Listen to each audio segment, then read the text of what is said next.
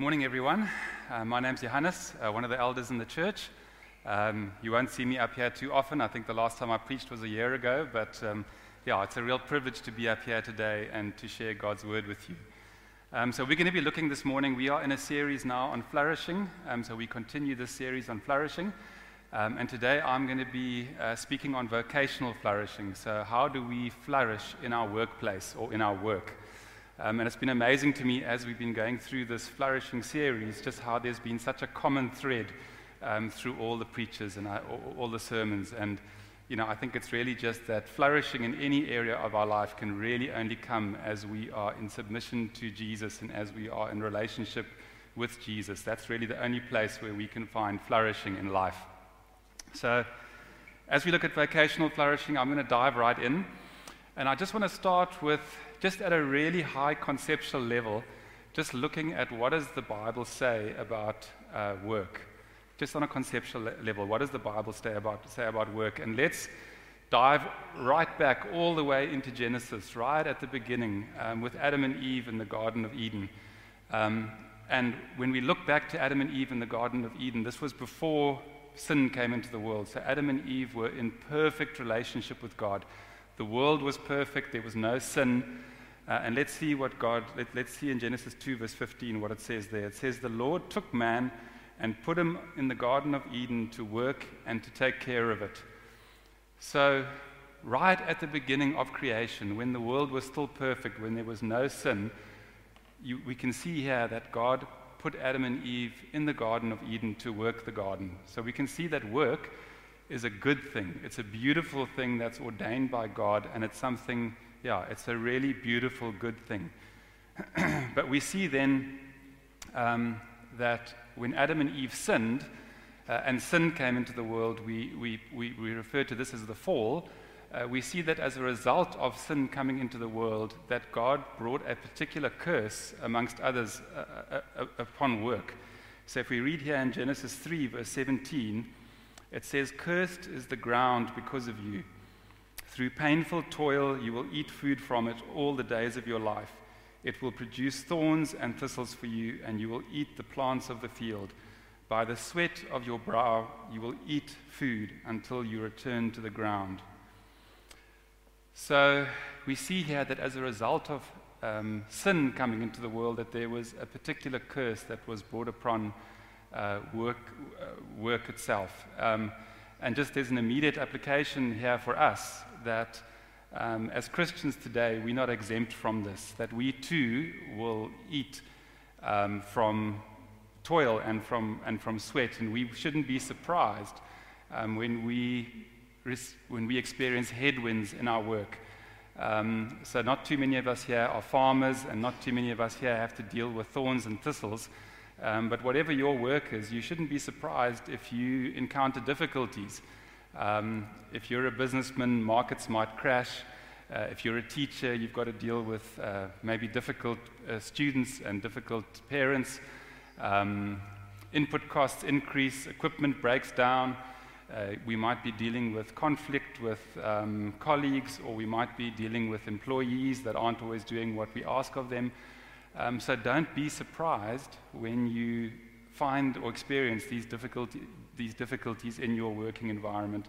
Um, because God has ordained that after the fall that we will live by the sweat of our brow and that we will live by painful toil. Um, but the story doesn't end there, so I'm not going to be too depressing. There is some good news as well.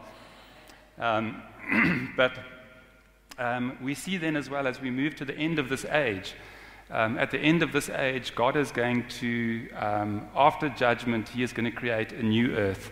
And that new earth will be perfectly restored again. In that new earth, we're going to be in perfect relationship with God. Um, and let's read here in Revelation 22, verse 3, uh, from verse 3 to 5, what it says about the new earth. It says, No longer will there be any curse. The throne of God and the Lamb will be in the city, and his servants will serve him.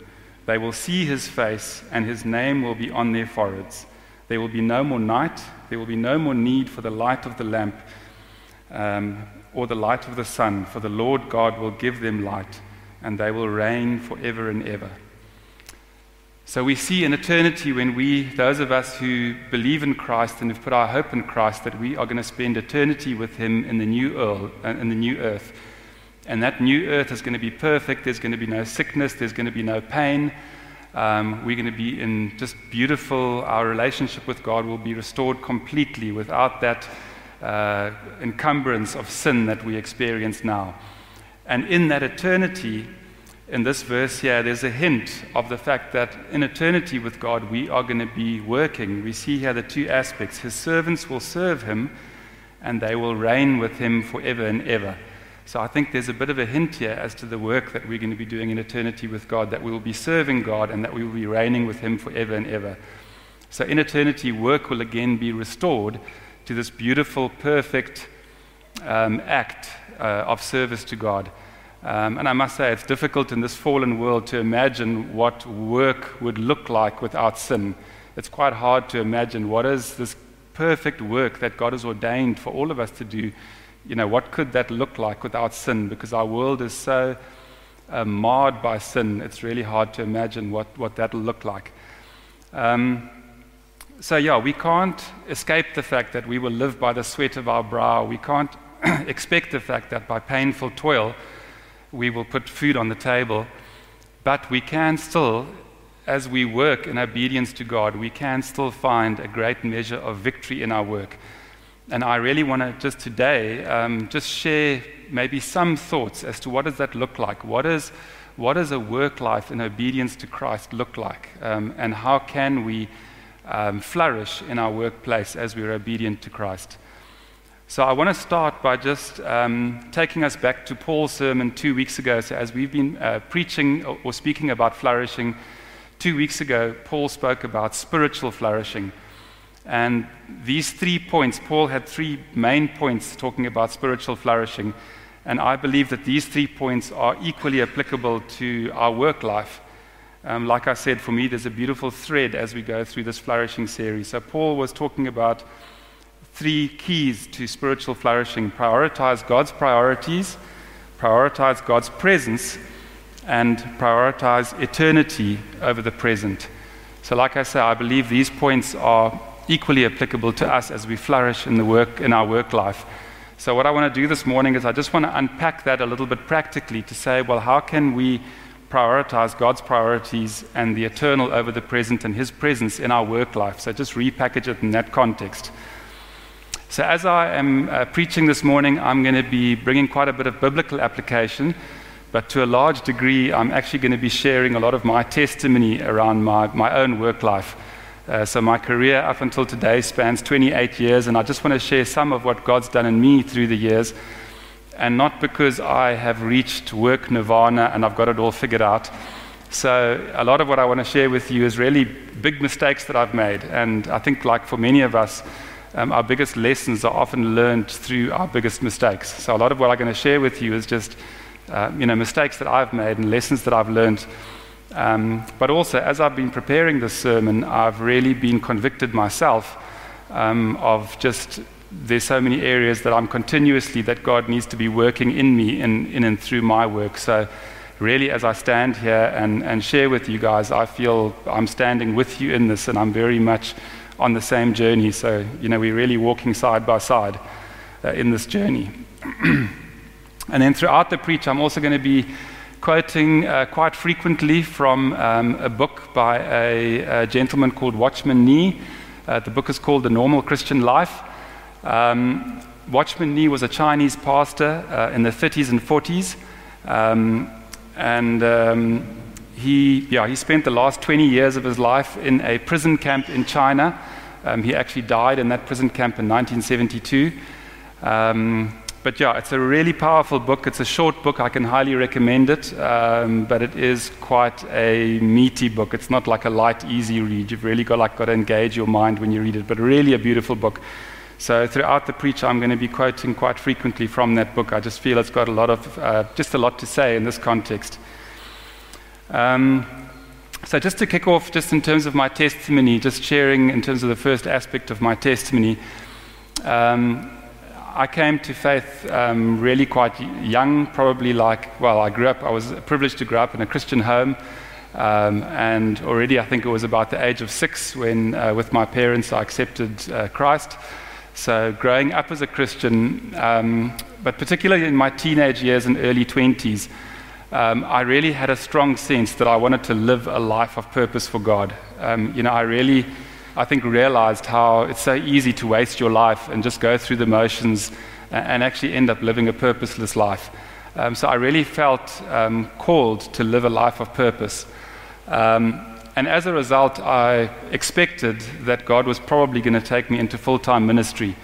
Um, so I studied agriculture, and I thought that maybe my skills that I learned in agriculture would be useful maybe in the mission world. So I probably saw myself becoming a missionary in Africa, somewhere in, deep in the jungle to some lost tribe. Um, so that was really my expectation that I'd go into full time Christian work. Uh, but surprisingly, God took me into business. Um, and over the years, every time in my career, when I've come to a sort of junction in my career, um, you know, I've always come back to God and, and, and really earnestly been seeking and saying, God, you know, do you want to take me into full time ministry? But um, yeah, interestingly, God's kept me in business. Um, so, just in terms of the start of my, my testimony, um, right, let me just find myself Yeah, So, let me just read here. Um, there's uh, just from Watchman Nee's book. Um, he says, Then to what are we to be consecrated? Not to Christian work, but to the will of God, to be and to do whatever he wants. David had many mighty men. Some were generals, others were gatekeepers, according as the king assigned them to their task. We must be willing to be either generals or gatekeepers, allotted to our parts, just as God wills and not as we choose. I do not consecrate myself to be a missionary or a preacher. I consecrate myself to God to do His will where I am, be it in school, office, or kitchen, counting whatever He ordains for me to be the very best. For nothing but good can come to those who are wholly His. So, really, what um, I think is important for us here is that for those of us who are in the workplace, who aren't full time Christian workers, we are no less full time Christian workers than a preacher or a missionary. Um, so, really, in our workplaces, we are to be preachers and missionaries in that environment. That's really our calling. Um, and today, as I preach, I just want to unpack a little bit of what does that look like, and let's get practical and just say, well, what does it mean to be uh, every bit as much a preacher and a missionary and a full time Christian worker, but in, in our workplaces. Um, so, to start with, I want to take us back to um, Paul's sermon on spiritual flourishing. And the first big idea I want to put down here is really a combination of two of Paul's points from his spiritual flourishing. And that is if we want to in our working life, if we want to glorify God, if we want to be every bit as much a missionary in our workplace as, as a preacher or a missionary would, we need to prioritize God's priorities and prioritize eternity over the present. Um, I want to read for us Matthew 6, verse 19 uh, to 21. Um, one of my favorite verses in the Bible for, for many years. Do not store up for your, yourselves treasures on earth where moth and vermin destroy, and where thieves break in and steal. But store up for yourselves treasures in heaven, where moth and vermin do not destroy, and where thieves do not break in and steal. For where, where your treasure is, there your heart will be also. So we can see here that um, we are not here to store up earthly treasures. So when we look at work and we look at what is the purpose of our work, it is certainly not to store up earthly treasures. Um, so God is calling us in our workplaces to store up eternal treasures. Um, and I think if we look, I think for all of us, there's often a tendency to take our lives and kind of divide our lives into what we consider to be the secular and what we consider to be spiritual.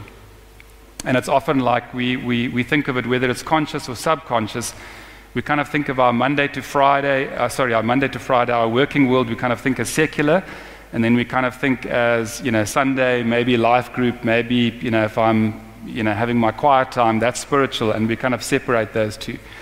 Um, but there's no such divide. Um, so, really, our whole life is spiritual. Every single aspect of our life is spiritual. And especially as we talk about flourishing, we've been looking at in these different aspects of our lives how do we flourish in every aspect? Uh, and really, every aspect of our life is fully under God's lordship. And to flourish, we will only find flourishing in every aspect of our life uh, as, as we seek to be obedient in, those, in that aspect of our life and as we seek to honor God. Um, so, yeah, we are here to store up eternal treasures. Um, Watchman Nee says the difference between victorious Christians and defeated ones is not that some have the Spirit while others have not, but that some know His indwelling and others do not, and that consequently some recognize the divine ownership of their lives while others are still their own masters. A day must come in our lives as definite as the day of our conversion when we give up all right to ourselves and submit to the abs- absolute lordship of Jesus Christ. There must be a day when, without reservation, we surrender every, everything to Him ourselves, our families, our possessions, our businesses, and our time. So we need to do away with this kind of secular spiritual divide where we see our Monday to Friday as something separate from our walk with the Lord and, and our spiritual life. The two are completely integrated, and we need to take our work life and put it completely under the Lordship of Christ. We need to take our work life and we need to really look at God. What does it mean for me in my workspace to store up eternal treasures, to store up treasures in heaven? Matthew 6, verse 19. Um, I've been in Matthew for the last couple of weeks uh, in my morning devotional times. Um, and last week um, I was reading Matthew chapter 6. Um, and Matthew chapter 6, verse 19 says, No one sews a patch of unshrunk cloth on an old garment, for the patch will pull away from the garment, making the tear worse. Um, so, sorry, just to give you the context here. Um, so, Jesus' disciples had asked Jesus a question. Um, and they had said to Jesus, Why is it that um, the Pharisees fast and John's disciples fast, um, but we as your disciples don't fast? Um, so this was part of Jesus' answer to that question. So he spoke here about you don't take uh, a new cloth and, and uh, sew it onto an old garment. And he also spoke about not taking new wine and putting it into an old wineskin.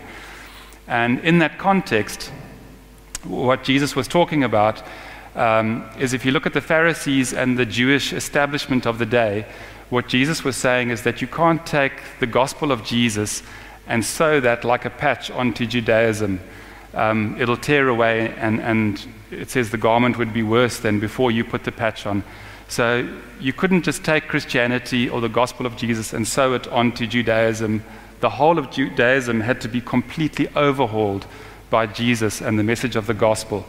And as I was reading this last week, um, I really felt that the message for me as well was that in the same way, we can't take the gospel and just sew it like a patch onto our life. Um, and I think often that's kind of how we live. You know, we try and take it and just take the gospel and put it like a little add on to our life. And I think this message is, is equally true here. It says that the patch will pull away, making the tear worse. Um, you know, you can't just take Jesus and put him as a little uh, addendum onto your life. Our entire life needs to be completely transformed by the gospel. Um, and I think likewise in our, in our work life, our entire work life needs to be transformed by the gospel. Um, so, yeah, I just want to share, again, in terms of personal testimony, um, a time in my life when this was brought home to me. Like I said, most of, probably like most of you, our biggest lessons are learned from our mistakes. Um, and it was about 16 years ago, I was in my mid 30s. Um, Ali and I were um, in Zimbabwe at the time. I was working for a big agri business in Zimbabwe. Um, it was I guess, you, well, it was. It was the industry leader in the industry that we were in. At, at peak, the business that I was working in was employing 9,000 people. Uh, we were export, uh, an export-based business, exporting mainly to the UK, to the big retailers there, Tesco's and the like, also quite a bit to South Africa, to Woolies. Um, so, yeah, it was a really big, successful business. Um, but because of the political turmoil in Zimbabwe, um, the business environment became very, very hostile and difficult, I think probably for everyone, but maybe even more so in agriculture with the farm invasions and the violence in the farm environment.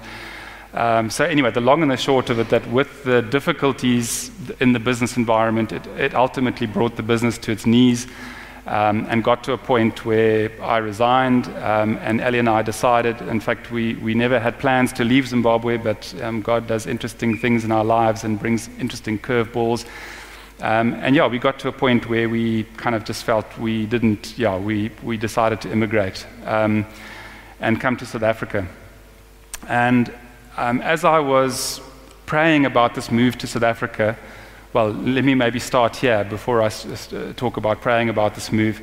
Um, I really felt that I was in a place in my career where I was in a good space. I felt I'd kind of done the hard yards, I'd paid my school fees, I felt I had got a lot of really good experience, and I really felt that I was in a place in my career where my career was like ready to launch to the next level. Um, so as we came to South Africa, um, yeah, I kind of felt I was ready for the big leagues and uh, decided that um, I wanted to get a job in South Africa, heading up a business, running up a business here. Um, and as I was praying to the Lord at the time about this move, I just really felt I wasn't hearing anything. It just kind of felt like God was really quiet. Um, and only in retrospect, I realized that I wasn't actually praying to God and asking Him what His will was for my life. I decided that this is what I was going to do. It was kind of like a prideful, just selfish choice. How, you know, God, I'm ready for the big leagues now. I'm going to launch my career. Uh, and really, what I was asking God to do was just to rubber stamp my decision. Um, so I guess it's no surprise that uh, God was quiet. But um, yeah, it's it, um, so yeah, I got a position heading up uh, quite a sizable business up north in South Africa. Uh, three farms, uh, I don't know, three, 400, probably 400 employees, quite a big business, dedicated supplier to Woolworths. Uh, what I didn't know when I took on the job is that the business was already in deep financial trouble. Uh, and what I also didn't know when I took on the job is that uh, quite a big contingent within the senior management had quite a big theft racket going.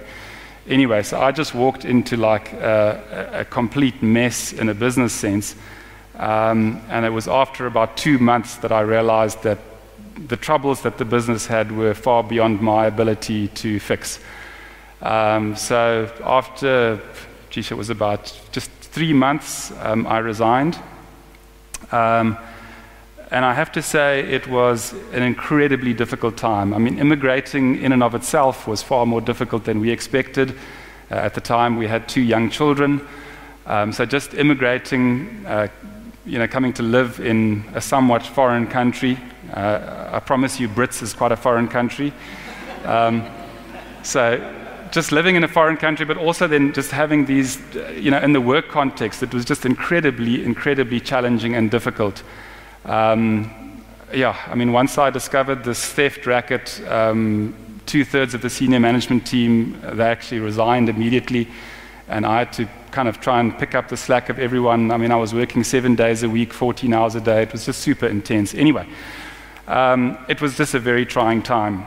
Um, but after I resigned, as I was then praying for what God had for me next, my ears were really open. Um, you know, God had really brought me to my knees and opened my ears. And as I was praying, I was like really earnestly saying, God, I don't want to go wherever you go, you know, Lord, you know, please will you go before me? And I really want to be in your will and honoring you. So it really opened my ears. Um, there's a quote here by Watchman Nee um, from the Normal Christian Life, which I think is so relevant. He says, God must bring us to a point. I cannot tell you how it will be, but He will do it, where through a deep and dark experience, our natural power is touched and fundamentally weakened, so that we no longer dare trust ourselves. He has to deal with some of us very harshly and take us through difficult and painful ways in order to get us there. So I think this was very much my experience, and I'm sure that many of you have gone through similar experiences. It's amazing, amazing how often God has to use hardship in our life uh, to open our ears. Um, and I think often it's probably just, certainly in my case, just because we're so stubborn and so hard of hearing. Uh, but definitely, hardship does open our ears. Um, and in this time, after I'd resigned, um, yeah, I was, I was really spending a lot of time in God's Word and really seeking, seeking God. Um, at that time, I read, um, amongst others, I read Psalm 23.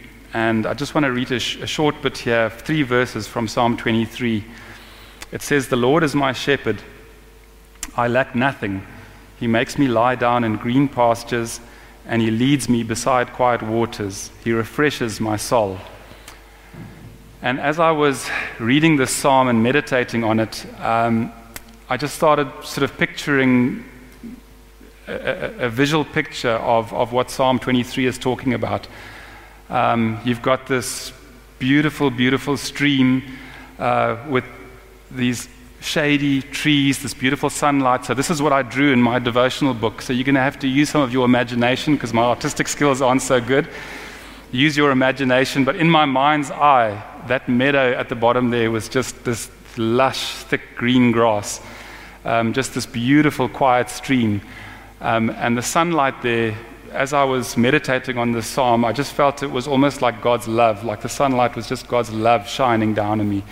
And this was just the sense as I meditated on Psalm 23 of, of what I felt or what I was reading in the psalm. Um, but as I read it, I realized that that wasn't my experience. I just realized I'm not actually, this is what the Bible says, but I'm not feeling like this.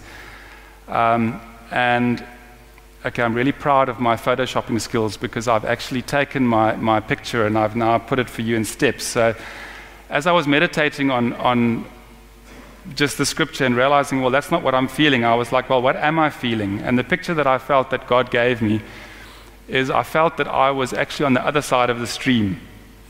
And what you can see there is a muddy bog, just this muddy field, and it's covered in a thicket of really like thorny brambles, like a really dense thicket of brawny, thorny brambles under this cloudy, dark sky. And on those thorny brambles, you'll see there's like some little red berries, these tiny little red berries. And I felt God was kind of saying to me, Well, you're on that side of the river, and that's where you are. And those little red berries were, for me, represented the things in life that I was chasing after. So, you know, one of those little red berries be, might be the new car, um, one of them might be the job promotion, um, the salary raise, the new business transaction. And what I felt was like I was fighting through these thickets of brambles, like my feet caked in mud under these dark skies, and just getting cut up by all these bramble bushes, just getting cut and shredded. And you get to that little red bramble, you know, you get your new SUV, you eat the little berry, and it, you know, it satisfies, it's sweet, and it satisfies for a moment but it's not even a day or two, and now suddenly you're looking for the next little red berry. Oh, and, you know, and then you're chasing off after, you know, the next business deal or whatever it is, and, and you know, you're just fighting through these brambles again, getting cut up and everything. So, yeah, I felt that that was kind of instead of living in, in God's peace, I was chasing after all these worldly things and in the process getting cut up. And then if you read just the a little bit further on in Psalm 23, in verse 5, it talks about the Lord laying a table before me, before my enemies. And as I was meditating on that, uh, you'll see in the next picture that I kind of drew this table in the green meadow. And this was the table that the Lord lays before you from your, from your, before your enemies. And I kind of felt just saying, like, the Lord, the, the Lord's table is just overabundantly, like abundantly filled with fruit. If you look there, it's got these juicy mangoes and pineapples and watermelons and spanspek. It's just like overflowing. Um, and I felt that the fruit that the Lord lays before us, it's things like peace, it's things like joy, it's purpose, it's salvation, it's all these beautiful gifts that God gives us. Um, and they far exceed those little berries on the other side which can't satisfy. Um, what was funny, actually, later on, I noticed that there was actually a few of those little berries on the table, but it's kind of like, you know, they were, they were inconsequential. I mean, compared to, compared to the lushness of the peace and the joy of the Lord, those little berries were just like a little afterthought, like, you know, just like a nice little garnish. Um, yeah, and I think obviously what the Lord was telling me is I had to stop chasing after the things of the world, and that really I could only find true satisfaction and true joy and true peace um, in Him. So, uh, just going back to Watchman Nee, he says, um, I have never met a soul who has set out to satisfy the Lord and has not been satisfied himself. It is impossible. Our satisfaction comes unfailingly when we satisfy him first. And Matthew 10, verse 39 says, Whoever finds their life will lose it, and whoever loses their life for my sake will find it. So I think what we what Scripture is, saying here to me is that, well, at the end of the day, if we're chasing after to try and find our own satisfaction in life, we will never find that satisfaction. You know, we will lose our life. And it's only when we really get to the point where we say, God, I want to live my life for you, I want to store up eternal treasures in heaven. It's in actually giving up your life that you find it. So it's on that underneath side of the river you know, when we just come and put ourselves under Christ's lordship and put our whole life under his lordship, that we will be in those green meadows experiencing just the fullness of God's love and his peace and the fruit that he has to offer.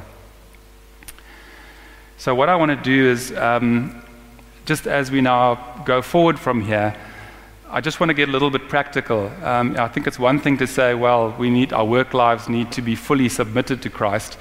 But um, let's get a little bit practical and let's look at well, what does that look like? What is a work life that is fully submitted to God? Just practically, what does that look like?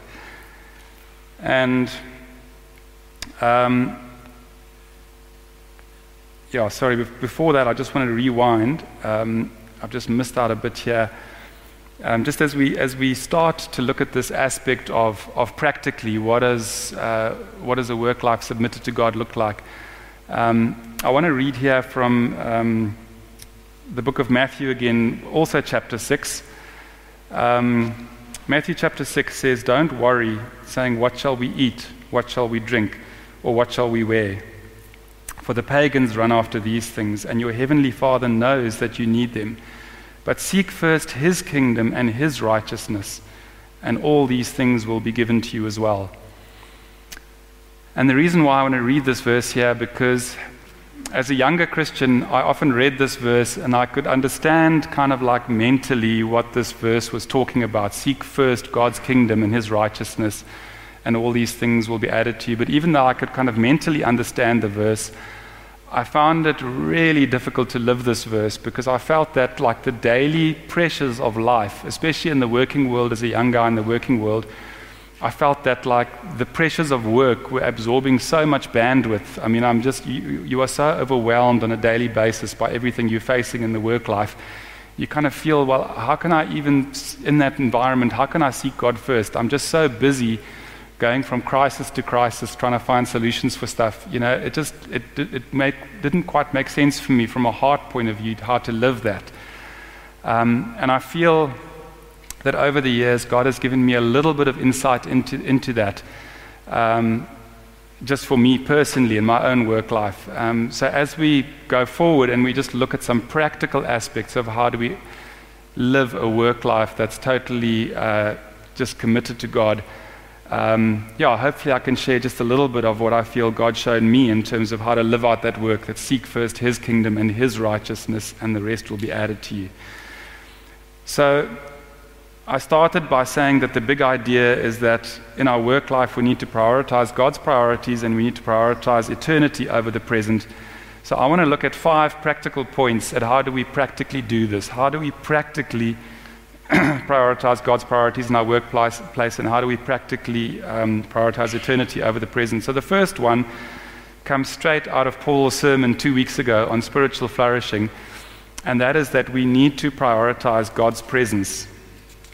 And uh, this one is so, so important because we cannot, um, in any way, shape, or form, honor God in our own strength. You know, we are weak, we are double minded, um, and in fact, our own strength is only weakness. So the only way that we can achieve anything of eternal purpose is if we do it out of the overflow of our relationship with God, if we do it out of the overflow of being in God's presence on a daily basis. Romans 12, verse 2 says, Do not conform to the pattern of this world, but be transformed by the renewing of your mind.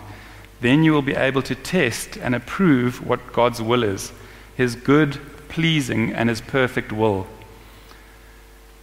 And I think for me, when you talk about being in God's presence, um, it talks here about the patterns of the world. And what I find in my own life is that we are daily being bombarded from every angle with worldly ways of thinking, with these patterns of the world it refers to here in Romans. You know, be it through the media, be it through our colleagues, be it through our friends, uh, from every angle we are being bombarded by these patterns of the world. And if we look at God's way, in God's word, it says that God's wisdom is foolishness to the world. So that which is wise to God is complete foolishness to the world, and vice versa. So if we are not daily in God's presence, renewing our minds, we very quickly, and I find this for myself personally, I very quickly start conforming to the patterns of the world. That's apart from God's renewing of my mind, that's where my mind goes. Um, and for me, I really find it's, it's, I need to renew my mind daily. You know, if I'm not renewing my mind on a daily basis, after two, three days, I start thinking and con- being conformed to the patterns of this world.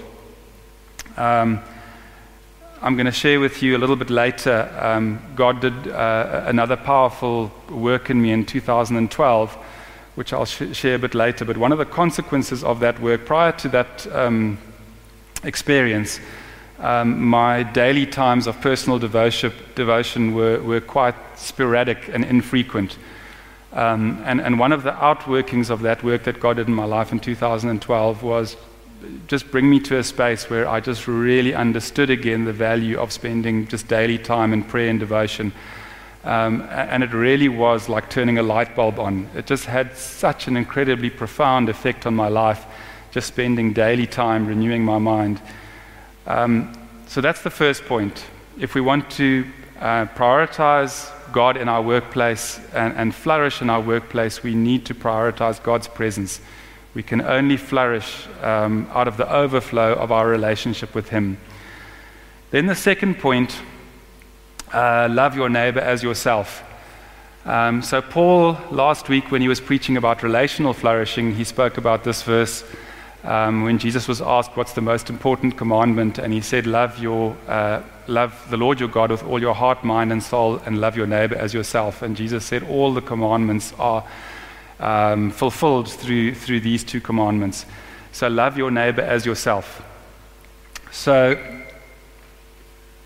in our workplace, I've spoken earlier about that verse of storing up treasures in heaven. So, how in, in our workplace do we store up treasures in heaven? You can in your work, you can develop the most amazing product for mankind. You could develop the cure for cancer if you were a medical scientist. But even if you developed the cure for cancer, in and of itself, that would have no eternal impact. You could build a business empire where you could provide employment to thousands of people. In and of itself, that would have no eternal impact whatsoever. You could um, get to the pinnacle of your career where you have great influence over whole industries, over whole nations, over politicians, in and of itself, that would have no eternal impact. Uh, you could even have an NGO where you feed people starving in, in, in countries with great famine. But in and of itself, that has no eternal impact. So, the only thing that has any eternal impact is hearts and minds, is people changed by the gospel. That is the only thing that actually has any eternal impact, is people changed for eternity by the gospel. And the way that God uses us to impact people is by loving people. So, when it says love, love your neighbor as yourself, the primary way that we impact people by the gospel is through loving them. And um, yeah, I just want to share uh, again a bit of personal testimony. Um, I spoke to you earlier about the fact that um, you know that verse in Matthew about seeking first His kingdom and His righteousness, and all these things will be added to you, and how that was quite difficult for me practically to live out. Um, but in 2012, God did quite a deep work in me, which, which I felt gave me just some glimpse into how to seek first His kingdom in the workplace. And it was Uh, we were on holiday. Um, we normally go to holiday in Stilbaai, and we've got a, a, a, family holiday house there belonging to my aunt. And I picked up a book off the bookshelf, which was um, a biography uh, written about my great grandfather, who was a missionary in Africa. And just in reading that biography, God did uh, a really, really powerful work in me by the Holy Spirit. Uh, maybe the book was a bit inconsequential, but um, just the, the, the, Lord used that book as a trigger to do a really deep uh, work in me. And, and it actually, subsequently, um, I've realized that the change uh, after that work that God did in me was so dramatic that I really believe it was actually a baptism in the Holy Spirit that the Lord did. And part of, part of that work that the Lord did on me was this deep sense um, that my purpose in my work was, in my, in my work environment, was to love people.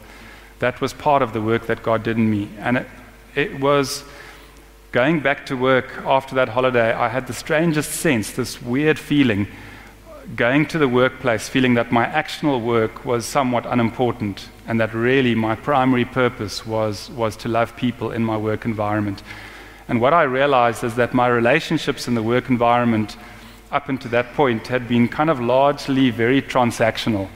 So if it was a colleague, it was a transactional relationship of what do I need from that colleague. If it was an employee, again, it's a transactional relation. They need to deliver, you know, uh, whatever they've got to deliver work-wise. Um, if it was a supplier, you know, it was a transactional relationship that I need the supplier from that. If it's a customer, it was a transactional relationship that I'm just selling a product. But um, I really realized that what God was calling me to there was not these transactional work, uh, relationships in the workplace, that my primary calling was in the workplace to love my neighbor as myself. And like I said, it really felt like a Holy Spirit baptism where um, just going into the workplace and just saying, God, how do you want me to love every single person that I come into contact with in the workplace?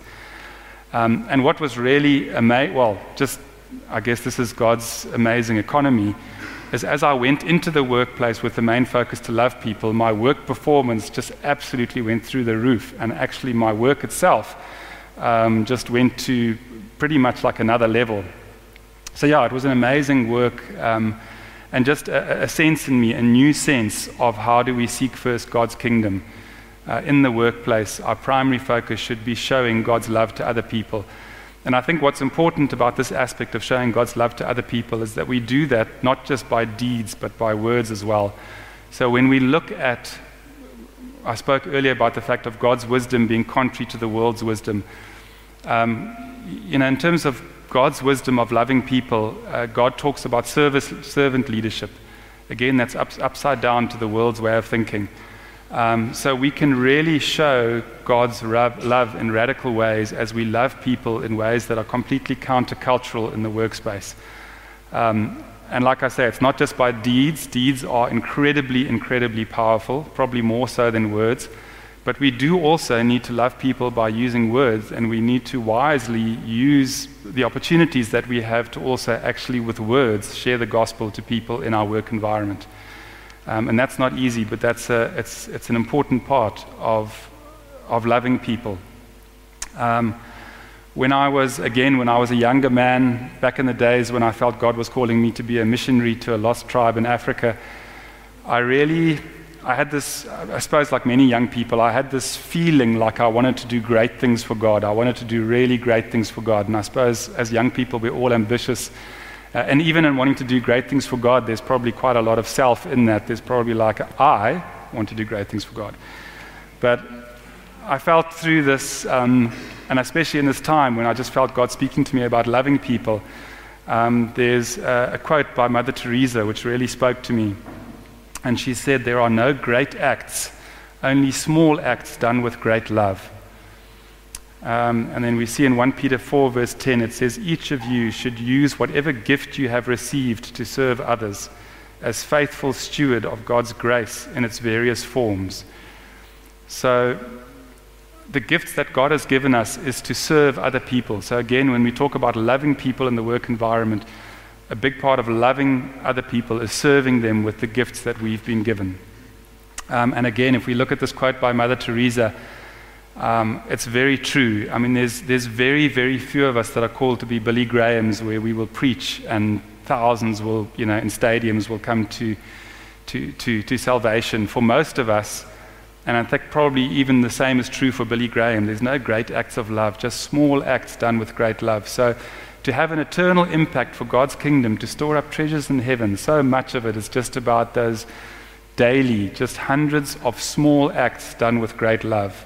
Um, it can be massively impact and over your life sorry, massively impactful over your life. The sum total of all of those thousands of small acts done with great love can have such a huge impact uh, for God's kingdom. The third point, uh, just practical point into how we flourish in our workplace, is uh, the concept of working as unto the Lord. Um, so Colossians 3, verse 23 says, Whatever you do, work at it with all your heart as working for the Lord, not for human masters, since you know that you will receive an inheritance from the Lord as a reward. It is the Lord you are serving. So I think I want to start on this one by saying that um, sloppy, lazy, substandard work is not a good witness for God's kingdom. So, part of working unto the Lord is that all of us in our workplace should give our best and we should really work with excellence. So, yes, our primary purpose is to love people, I believe, in the workplace. That's our primary purpose, but that doesn't mean that we can be sloppy in our work because that is not a good witness um, for the Lord. Um, I spoke earlier about the business that I worked in in Zim. Um, like I said, it was a big business. We were about 20 uh, guys on the management team. And of those 20 guys, uh, there were four of us that were Christians, so myself and three other guys. Um, and I can't speak for myself, but for the other three guys, their work was an incredible witness to the Lord. You know, if you looked at the, the divisions that they ran, um, you know, their work was, I would say, of their colleagues, those three guys probably delivered some of the most, you know, the highest standards of, of, of work and performance. Uh, so just a great witness. So yeah, we need to work with excellence if we want to be a witness for the Lord. Um, but it's not excellence for ourselves to gain benefit for ourselves, it's excellence working with excellence to the glory of God.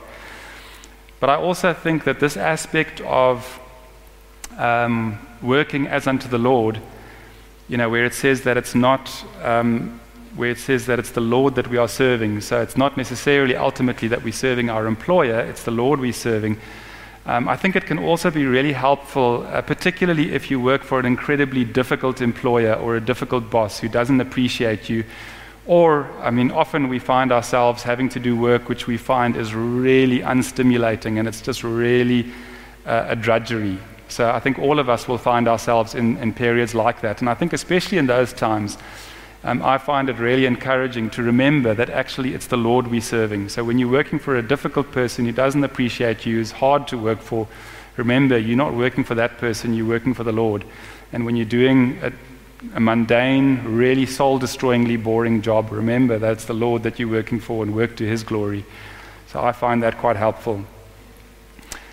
Okay, the next practical point in terms of um, working um, flourishing in, in, in, the business space and working to, to God's glory. Um, point number four is we need to model integrity in business.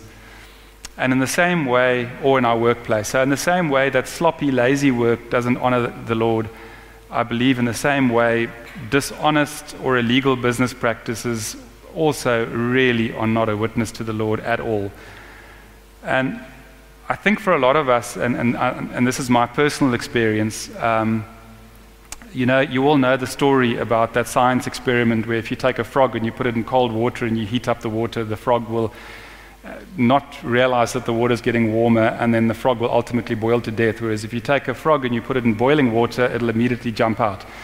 And I think when it comes to dishonest business practices, I feel for myself, and maybe for a lot of us, I feel I think we're a bit like frogs in, that have been put into cold water and the temperature's slowly been rising.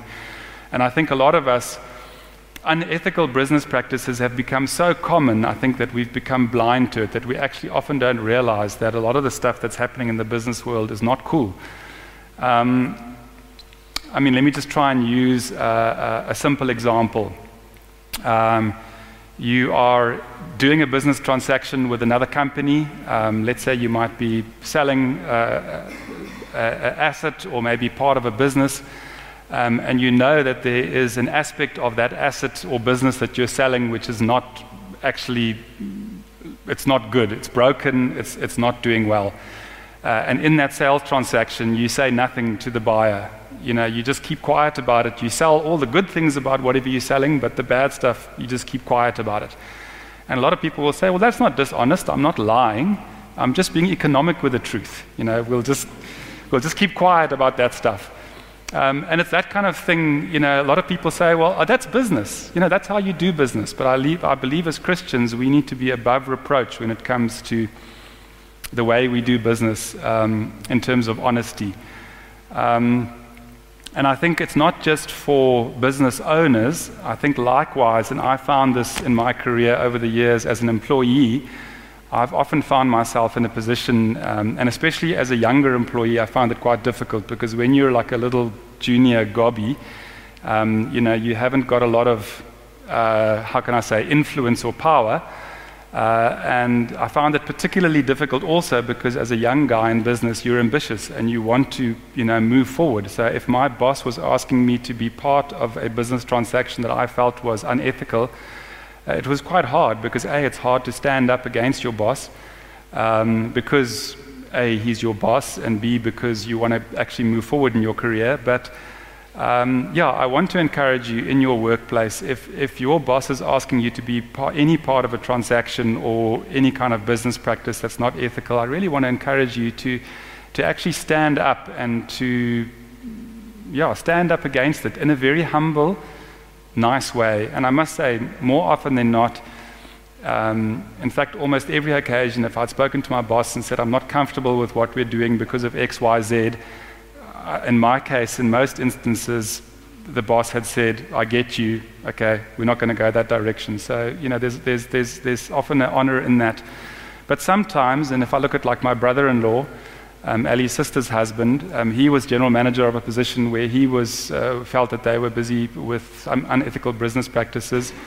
Um, so he spoke to the shareholder, said he wasn't comfortable with it, and they fired him. So, you know, sometimes, yeah, sometimes it can be tough. Um, but I want to encourage you to, to stand up for what's right. It's not a good witness, unethical business practices. And likewise, it might not be popular what I'm saying now, but I think the same comes to paying our taxes. I think tax evasion's become like a national sport in South Africa. And, um, you know, Jesus, when he was asked about paying tax, um, he said, Pay unto Caesar what is due to Caesar. And when you read in the Bible, when it speaks about government, it says that you are to uh, honor the government and you are to be obedient to the government. So the laws of our country say that we should pay tax. Jesus said, Pay unto Caesar what is due to Caesar. So again, I want to encourage you uh, to be honest about paying your taxes. Sure, there are some legal ways of paying less tax. That's fine. I'm not talking about that. But I'm talking about tax evasion. Um, so yeah, I think also again, that's that's to me, it's it's all speaks to our witness. Um, so we need to model integrity. Um, let's read together 1 Timothy 6, verse 9. It says, Those who want to get rich fall into temptation and a trap, and into many foolish and harmful desires that plunge people into ruin and destruction. For the love of money is the root of all kinds of e- evil. Some people, eager for money, have wandered from the faith and pierced themselves with many griefs or griefs. And yeah, I think this is so true, and, and, and, I believe that I've seen a lot of Christian businessmen who have fallen into this trap, who have pierced themselves with many griefs um, because of the desire to get rich or to um, go forward in the business world. Um, so at the end of the day, you're going to be the one who comes out on the short end of the straw um, if, if we're not doing business in, in a way of integrity um, that honors the Lord. And then the final point, um, the fifth point, in terms of just a practical tip and how do we, how do we um, honor God in, in, in the way that we work. Don't sacrifice your family or God's eternal mission on the altar of work. And uh, what I mean by this is that um, work can often uh, suck up a huge amount of our time and energy if we let it. Um, and I'm, so, what I'm talking about here is the tendency towards being a workaholic and actually just working, overworking, and working too much. So, don't get me wrong, I'm not talking about for all of us. There will be times when you need to work overtime, there will be times when you need to work weekends. I'm not talking about those busy seasons, that's all good and well.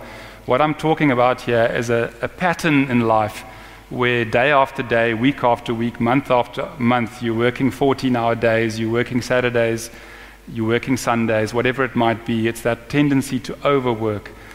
And I'm sure that you've seen it, but I've seen it. A lot of businessmen who have got to sort of my stage in life where they have been workaholics for uh, many, many years and they've neglected their wives, they've, they've neglected their family. Um, and I've seen many businessmen who end up in divorce, sometimes on their second or third wife. Uh, and I've seen many businessmen who also who have ended up estranged from their children just because they have put all their effort into their work and they've neglected their family. Um, so you need to find that um, you need to put those boundaries in place. Uh, and not just that, but when we talk about um, God's eternal mission, likewise, I see many businessmen who are so busy in their work life that they don't make time for, for God in their life. There's no time for personal times of devotional or worship because you're working late, you're waking up early, you're tired, you've got no time to spend in the Word and prayer. Um, you're so busy that you're not in fellowship. Um, you know, by the time Sunday comes, you've been working so hard that you actually just want to sleep in, whatever it is. Um, but you end up neglecting uh, your time with the Lord. So, yeah, I just really want to encourage you to, if, if you let it, work will suck up all of your time and energy. Um, so put those boundaries in place. Um, and sometimes it's difficult because, especially in some work environments, uh, I mean, the world often honors workalism. You know, if you've worked a 17, a 70 hour week, you're like, yes, I'm the man. Um, you know, so the, work, uh, the, the, world actually will celebrate workalism. But um, so sometimes it can be quite difficult, especially in some work environments where you're encouraged to work those extra hours. But I want to encourage you, put those boundaries in place and uh, just keep, yeah, make sure you make time for your family and for, for, for the Lord's kingdom and for what's important. So, in closing, um, I just want to say in closing that Satan leads us to believe that we can find ultimate satisfaction in our work. I think it's one of the greatest lies of Satan is that you feel that if you're successful in your career or in your work, that you will find ultimate satisfaction in your work. And I want to tell you that it's not true. You cannot find satisfaction or ultimate satisfaction through your work. It's always going to disappoint you. Um, the only place that we can truly find peace and satisfaction is in Christ, in God, in Him. That's the only place where true satisfaction can be found. So I want to just close. I know we're a few minutes over time, um, but I want to close by just briefly uh, praying for you. Um, so, if any, any of you here, if there's any aspect of the message today where you felt convicted that the Lord wants to bring some change in your work life, if you felt convicted in any way, I want to encourage you to stand. And some of you might have to make changes in your life, but as a first stage of obedience, I want you to stand and I just want to pray for you. Um, and not just those people who are working, but um, even students, students who are going to work in future. If you felt maybe for your future work, um, just a, a, challenge that God, you know, something that God's put on your heart for work. I want you to stand um, and I want to pray for us.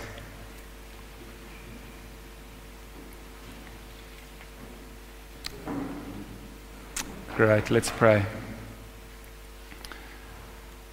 Lord Jesus, I want to thank you um, that you are the one who brings true peace uh, in our lives, that you bring true satisfaction, that you bring true grace and love, Lord. Thank you that you are the source of flourishing, the source of true life. So I want to pray, Lord, for every person who's standing here, Lord, this morning, for every person that you've placed on their heart, that there's some aspect of their work life that they need to maybe make some changes, Lord, uh, to align it, Lord, with your eternal purpose for their lives and for your kingdom, Lord. So I want to pray for every person standing today. Whatever it is that you've put on their heart, Lord, that they need to change in their work life, I want to pray that by your Holy Spirit, that you will strengthen them to be obedient to that, Lord. I want to pray, Lord, that you will strengthen them to, in their workplaces, in their work life, Lord, to uh, work in a way that uh, stores up treasures for your eternal kingdom and to work in a way that brings glory to your name, Lord.